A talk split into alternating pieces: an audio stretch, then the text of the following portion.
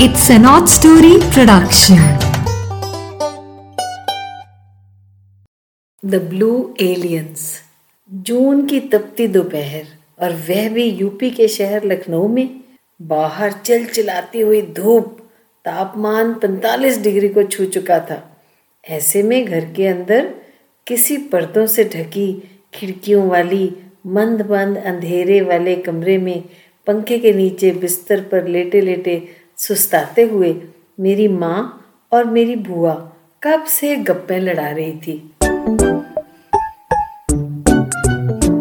बच्चों, यह मेरी बचपन की आप बीती है, जो मैं आपके साथ शेयर करने जा रही हूँ। ये बात कुछ 1958 या 1959 की होगी। बहुत पुरानी बात है। मैं और मेरी बुआ की बेटी मीना, जिसे हम सब प्यार से बबली कहते हैं हम दोनों अपने खिलौनों के साथ मज़े से खेल रही थी। और हम दोनों उम्र में हार्डली कुछ तीन, साढ़े तीन या चार साल की होंगी। गुड्डे गुड़ियों से और किचन सेट से खेलते खेलते जाने कब हम दोनों बाहर आँगन में जा पहुँची। वहाँ साथ ही गुसलखाना था बाथरूम उसमें पानी से भरी दो बाल्टियाँ मानो हमें इशारों से बुला रही हूँ। पानी से खेलना हर बच्चे का फेवरेट खेल होता है, ये तो आप जानते हो। और ऊपर से यदि गर्मियों का महीना हो तो फिर बात ही क्या है? हम दोनों खिलखिलाती हुई बाथरूम में पहुँच गई। बस फिर क्या था?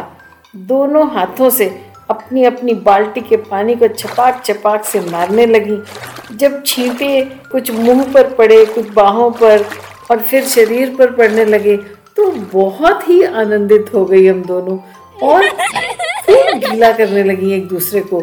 हमें तो इतना मज़ा आ रहा था, एक दूसरे पे पानी फेंक फेंक कर। अचानक हमारी नज़र एक शेल्फ पर पड़ी, जिसमें नील की डिब्बी पड़ी थी। आप जानते हो बच्चों, नील क्या होता है? आजकल आपने शायद देखा ना हो, लेकिन हमारे ज़माने में नील होता था अल्ट्रा मरीन ब्लू। और वो एक नीले रंग का पाउडर होता था, जिसे पानी की बाल्टी में घोल दिया जाता था और सफ़ेद कपड़े धोने के बाद उन सफ़ेद कपड़ों को उस नीले पानी में से ज़रूर खंगाला जाता था, जिससे उनकी सफ़ेदी और चमक जाती थी। हम दोनों की आँखों में भी एक चमक आ गई उस डिब्बी को देखकर और फटाफट उसे नीचे उतारा और पटरी पर रखकर हम दोनों एक दूसरे के शरीर पर मलने लगी। कभी मुँह पर, हाथ पर, पैर पर, बाहों पर, पेट पर, पीठ पर, टांगों पर, हर जगह हम ऐसे लीपने लगी जैसे शरीर का कोई अंग इससे वंचित न रह जाए। क्या कोई पेंटर अपनी पेंटिंग में रंग भरता होगा जो हमने उस नील से अपने शरीर पर नहीं भरे? दोनों ने एक दूसरे को सिर से पाँव तक नीलम देवियाँ बना डाला। अंदर ठंडे कमरे में सुस्ताती हमारी माताओं को अचानक होश आया कि कोई आवाज़ नहीं आ रही साथ वाले कमरे से। देखें, दोनों बच्चियाँ क्या कर रही हैं।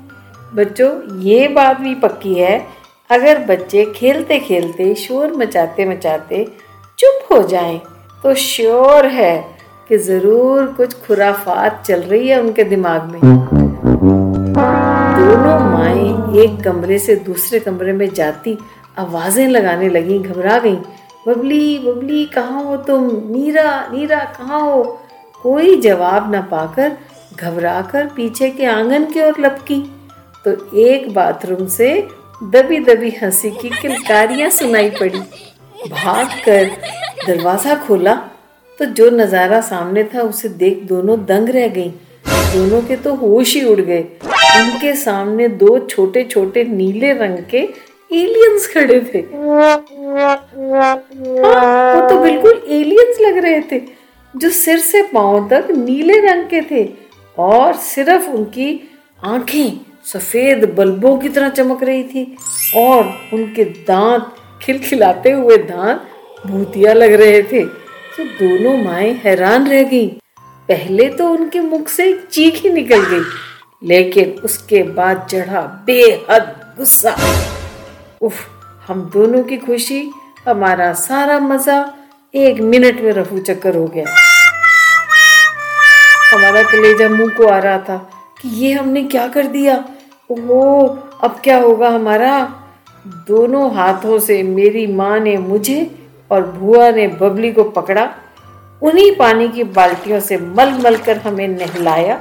हमारे शरीर पर सफ़ेद मक्खन की मालिश करके फिर से नहला धुलाकर साफ़ कपड़े पहनाकर कमरे में लाया गया। फिर शुरू हुई हमारी क्लास। हमसे पूछा कि ये बताओ, तुमने ऐसा किया क्यों? हमारा लॉजिक तो बहुत सीधा था। अगर ये नीला पाउडर कपड़ों को सफ़ेद करता है तो हम दोनों भी तो गोरे होने चाहते हैं। इसीलिए लगाया हमने, गोरे होने के लिए। ना चाहते हुए भी हमारी माओ के चेहरे पर हँसी आ गई।